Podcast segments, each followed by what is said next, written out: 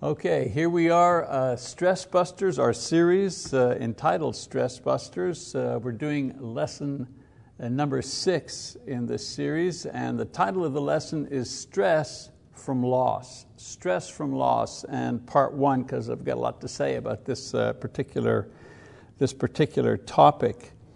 I think a lot of us may have attended seminars that deal with grief and loss.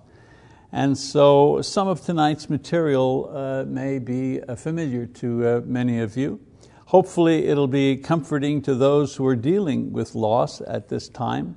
And it will also serve as a reminder for those people who have dealt with these types of issues in the past. And of course, we're going to be looking tonight not necessarily at grief, but the stress that comes from the grieving process. So before we start with that, I think we should begin with a definition of loss. The title of the lesson tonight is Stress from Loss. What is loss? Well, when discussing loss, we usually think of the loss of a loved one, father, mother, a sibling, a spouse, Because of all loss, this type of loss generates the most stress and the most pain. But there are other types of losses that we experience that also produce pain and grief and stress in the same way, perhaps to a lesser degree, of course, than the loss of a loved one. For example, you lose your job. Well, that's a significant loss. You're laid off, especially during these days, COVID, the pandemic, and all this business, and all of a sudden your company shuts down, or your restaurant is forced to close down, and you lose your job. Well, it's not the same as obviously the loss of a spouse or a child, but it's still a loss, and it still causes a certain amount of grief and stress. The loss of a friend. I don't mean if your friend dies, but I mean you lose a friend for some reason. They move away, or you have a disagreement that can't be settled, and somehow a friend who was very close is no longer a friend. Well, that's a loss. The loss of a marriage, the loss of a business, the loss of freedom. As you grow older, you are not able to travel around as you used to. It's a big thing, for example, when the kids have to take the car keys away from grandpa. Because he's not as good a driver as he used to be. As a matter of fact, he's becoming a dangerous driver to himself and to other people. That people feel the loss of their ability to drive. They feel that acutely, and it causes them pain and stress. The loss of a home, the loss of security. People investing and saving, and then all of a sudden the market crashes. And you lose not just the money, but the security that money represented. And then there are other things that are a little more harder, like intangibles, the loss of self-esteem, your pride, your reputation, the loss of idealism, for example. You start becoming a little more cynical about things. It's harder for you to become excited about an idea or a project, that loss of enthusiasm. All of these things and more are losses, and each one of these losses costs us something emotionally, and they each in their own way create a certain amount of stress. And so when we lose any one of these or a combination of these, there is, of course, pain and grief, and the stress that comes with these, usually experienced through the feelings of despair and loneliness, bewilderment, anger, anxiety, sadness, fear, guilt, worry, depression, hopelessness, all these feelings accompany various levels of loss and produce various levels of stress. So in dealing with the stress generated by loss, we need to understand first the grieving cycle and then have a strategy to help us find some answers to comfort us in our losses. So let's start with grief and loss. We need to understand kind of a basic relationship here. Loss of any kind produces grief, and grief produces stress. There's the basic equation. Any kind of loss produces a certain level, a certain intensity of grief, and grief produces stress. When we understand not only this relationship but also the grieving process itself, then we'll be able to reduce our stress, because one factor that causes stress in loss situations is ignorance of what's actually happening to us in the grieving process. We don't understand what's going on in the grieving process, and so that misunderstanding or lack of understanding also creates a certain amount of stress. Now, I mentioned a familiar name, Dr. Kubler Ross, a pioneer in the study of the effect of grief on people. And she said that there are 5 stages that people go through when they grieve because of a loss of some kind. Not just the loss of a person, but the loss of any kind.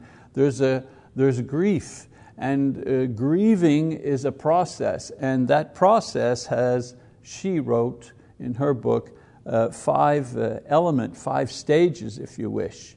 The first she described was denial, the feeling of being overwhelmed. You know, the idea, oh dear, this can't be happening, or that can't be happening to me, or you know, we refuse to believe that whatever has happened has taken place. The next that she describes is anger.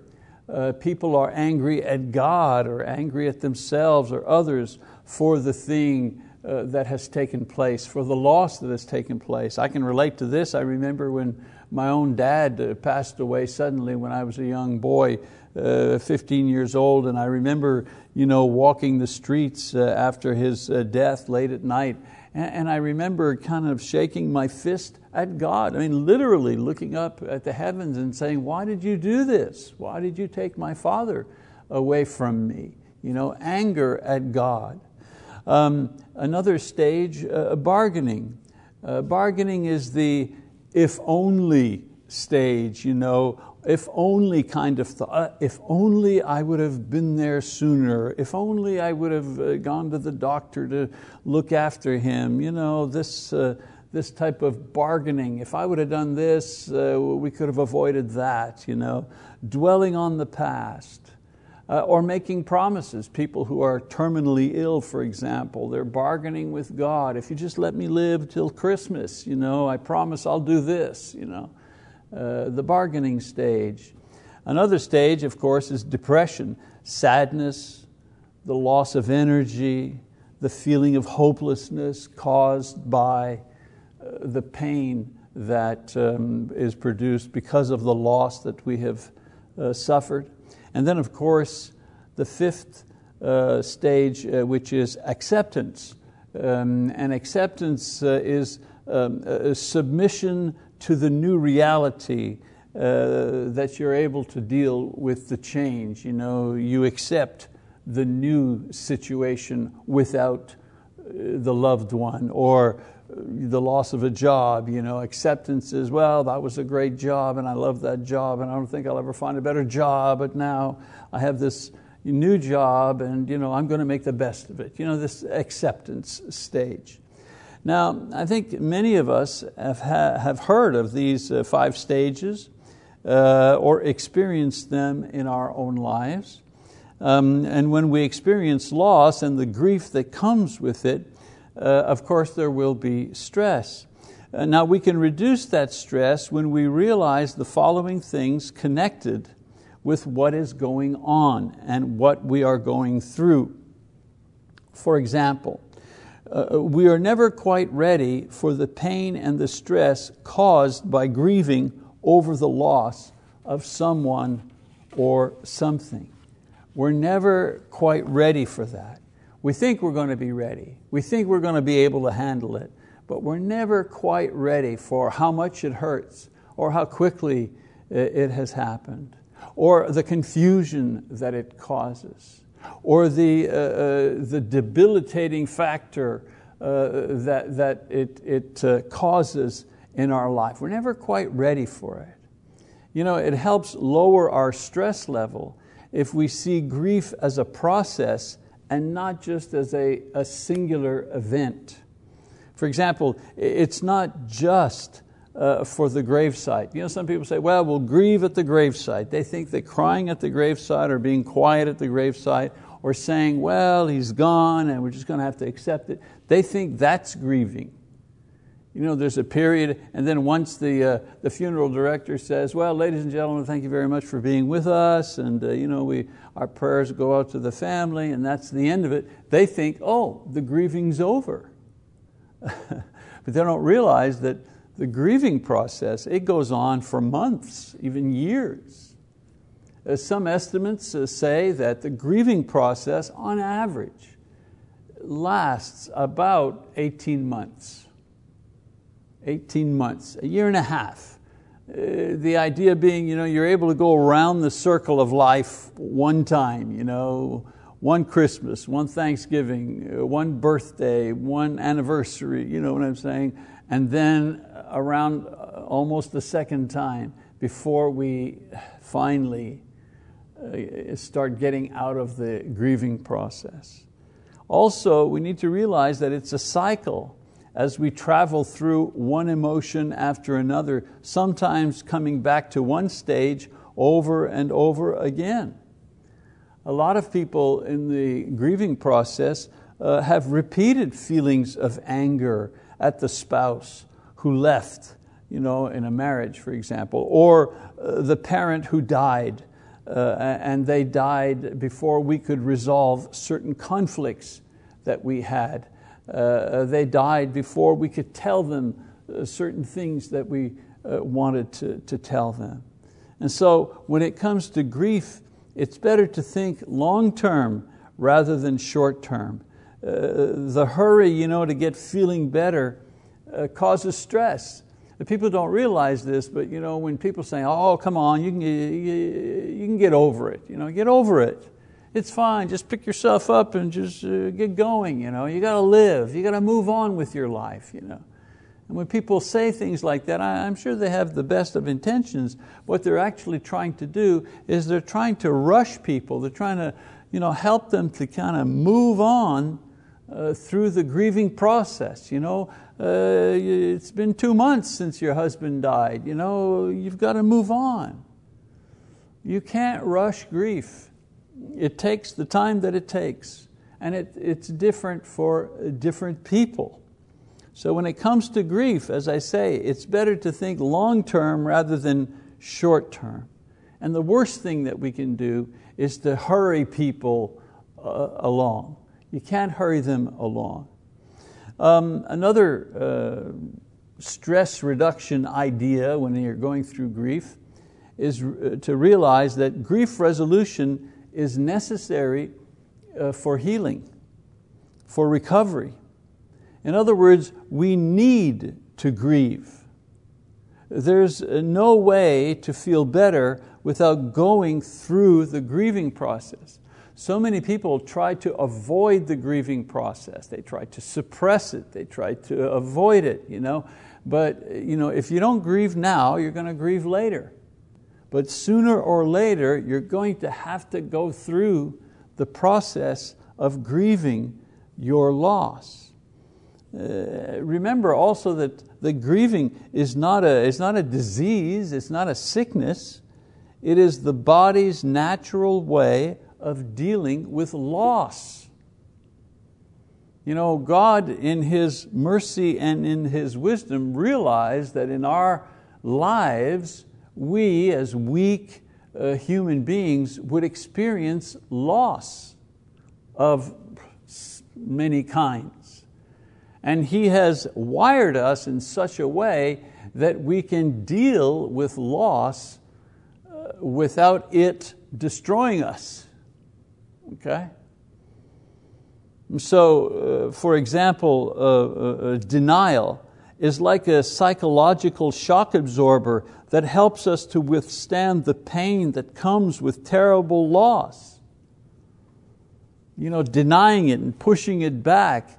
I mean, we're not in that stage for very long, but at the beginning it's necessary because the reality of the loss may be so overwhelming that it would, you know, it would destroy us. And so denial is like a shock absorber that helps us kind of, you know, absorb the loss in stages. So it doesn't completely flatten us. And anger is a natural vent for hurt feelings and confusion at the changes that are caused by loss. We have to learn, of course, how to express that anger. It's like a vent that allows us to release strong feelings without creating damage and hurt. You know, anger all by itself is not wrong. Anger is simply strong emotion. And the occasion of loss in our life, loss of jobs, loss of a loved one, creates strong emotions. And we have to be free to be able to vent those strong emotions. We have to be able to be allowed to be angry so that we can process the very strong and confusing emotions caused by loss. And again, always the idea that processing these things in a correct way, in a positive way, also lowers the stress caused by these things. Bargaining is our way of reaching out to find a solution to the problems that are caused by the loss. And sometimes, you know, in the bargaining we're not being very realistic, but at least it gives us a chance to begin to deal realistically with what is taking place. It's usually the shortest stage that we stay in. Depression is the natural reaction to the difficult new reality that loss has brought about. I mean, it's the point where we're allowing ourselves to feel the pain. I mean, how else will you feel if you're experiencing the pain of losing your husband, your wife, your child? How else are you going to express pain but to feel depressed, to feel sad, to feel the loss of joy, to feel slow, to feel you just want to sleep all the time, and so on and so forth? Of course you're depressed. It would be unnatural for you to just be happy, pick up where you left off, not a problem, go back to work the next day. That would be unnatural. Depression is the natural reaction to the pain caused by loss. Obviously, we can't stay there forever, but the fact that we experience depression is normal in a grief situation. And then of course acceptance. Acceptance is the final balance that we try to find between the old and the new realities in our lives that are caused by loss. You know, the man who loses his arm in an accident, I mean completely, you know, it's severed from his body. Acceptance for him is, I'm still me, but I am now me, but I only have one arm. I'm me with one arm. I used to have two arms, but I've only got one arm now. But I'm still me and I still have a life. There are things I no longer can do that I used to do, and there are things that I'm going to learn how to do now that I only have one arm, that I'm going to have to learn how to do with just one arm. But acceptance is accepting the fact that the situation has changed and that you need to accept the reality of the new situation. It's not a better situation, it's a different situation. And unfortunately, it might not be as good as the old situation, but you can adjust to it. And that's the whole idea of acceptance. You're adjusting to a new situation. The object of grieving is to recover. A lessening of the intensity and the frequency of the pain and of the sorrow that we naturally feel from loss. At the beginning, the intensity is great and the frequency is nonstop. I hurt badly and I hurt badly all the time. And through the grieving process, what happens is, I start to hurt less and less and less, and I don't hurt as often. I'm not sad and hurting from 8 in the morning till midnight. Now I may be hurting from 8 in the morning till 9:30 in the morning, and then I forget about it, and then I have an episode of sadness at 3 in the afternoon, and maybe before I go to bed. And you know what? With time, a whole day goes by, and I don't even think about the loss that I had. And as time goes on, the intensity and frequency get less and less and less and less. That's called recovery. Now, this doesn't mean total elimination, but it is a gradual decline of the discomfort level. And as the discomfort level goes down, so does the stress level. I'm not going to take off my shirt and my sweater here, but when I was a boy, I had an accident and I cut my arm. I mean, it was sliced open like a fish. It was sliced open, lots of blood, so on and so forth, and they had to fix it, and there was a terrible scar that was on my arm, and it hurt. I still remember, touching, you couldn't touch it. As time went on, the scar healed. It was still a little sensitive and red, and then after a year or two, only a scar remained and the memory of the accident. And today, of course, 65, almost 70 years later, the scar is still there. You can still see the scar on the arm, but I can touch it, I can tap it, I can talk about it, I can bend my arm. There's no pain involved at all. Only the memory remains, but there's no pain and there's no stress. I can see the scar, but the scar no longer causes pain, no longer causes stress. And that's how it works with grief and processing loss. Eventually, the scar is still there. You remember it and you see it, but it no longer causes pain. Talking about it no longer creates stress or hurt. And that's what we're striving for. It takes time. You need to work at it. You need other people to help you. But eventually the sun shines again and the scar doesn't hurt anymore. It's still there, but it doesn't cause any pain or stress. With the decrease in pain, as I say, there is also a decrease in stress. Then a third point I want to make about grief and stress reduction, and that is, there's not always an answer.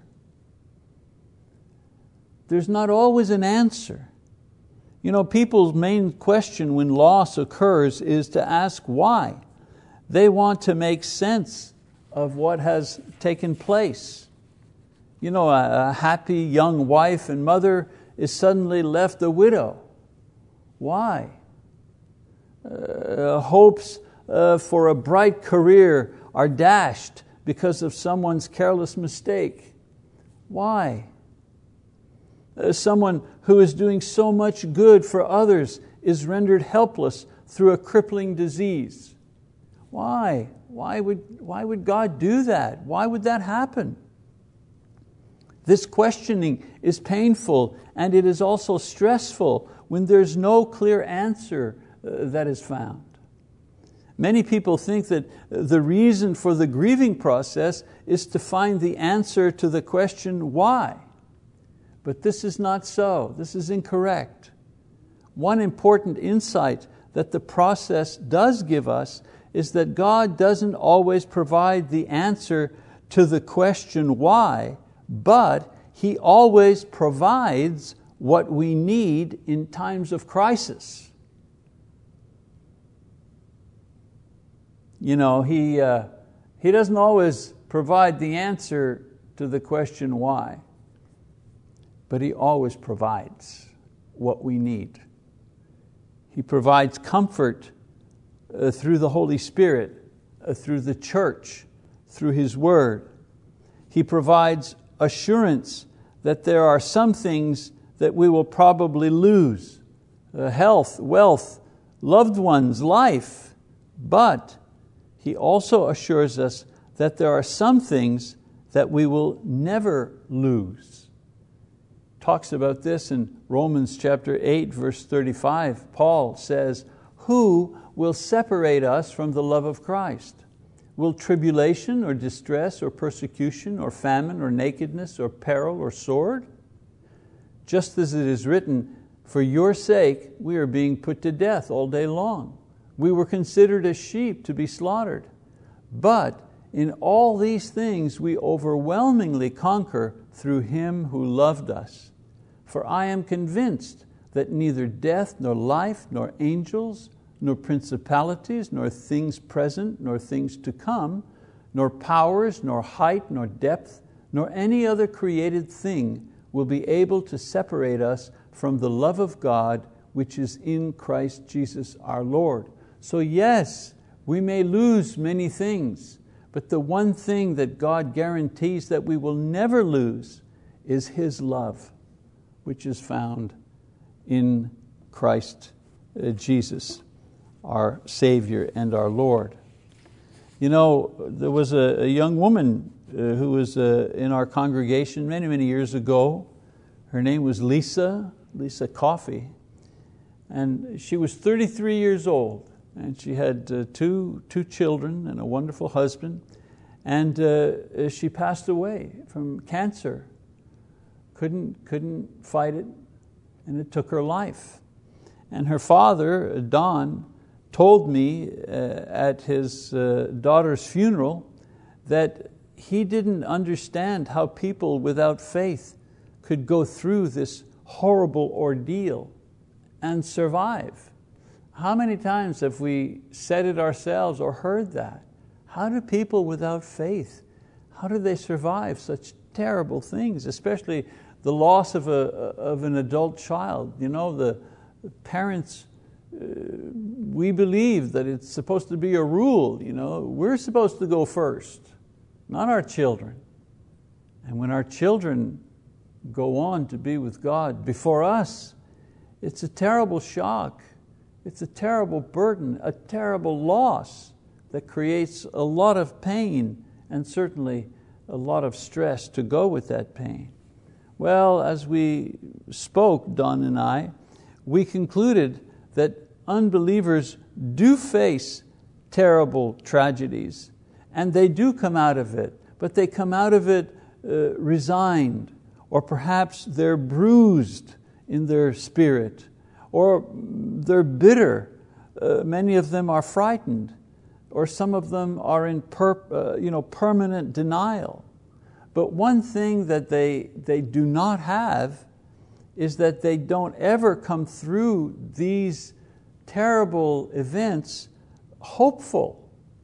Hopeful is not a thing that they aspire to. the pain and the suffering are the same for Christians, but what awaits them on the other side of grief is hope.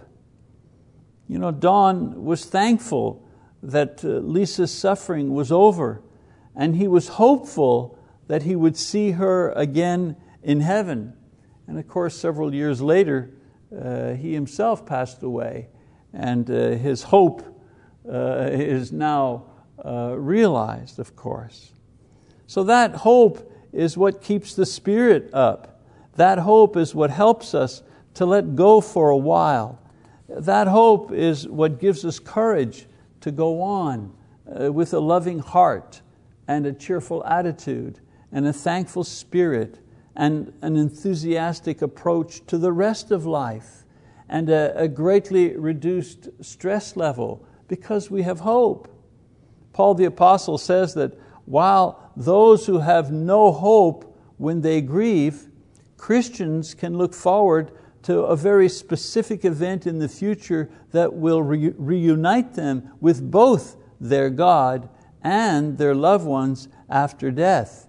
In 1 Thessalonians chapter 4, he says, "But we do not want you," Christians he's talking about, "to be uninformed, brethren, about those who are asleep," so that, and here asleep meaning Christians who have died. And then he goes on to say, "so that you will not grieve as do the rest who have no hope. For if we believe that Jesus died and rose again, even so God will bring with Him those who have fallen asleep in Jesus. For this we say to you by the word of the Lord, that we who are alive and remain until the coming of the Lord will not precede those who have fallen asleep. For the Lord Himself will descend from heaven with a shout, with the voice of the archangel, and with the trumpet of God, and the dead in Christ will rise first. Then we who are alive and remain will be caught up together with them in the clouds to meet the Lord in the air, and so we shall always be with the Lord. Therefore comfort one another with these words." Notice what he says, that we will be caught up together with them in the cloud. So we will be with the ones that we love and with the Lord, and we will always be with them. That's the hope. That's the promise. And so we've learned that stress is caused by the grieving process that necessarily follows the loss of any kind.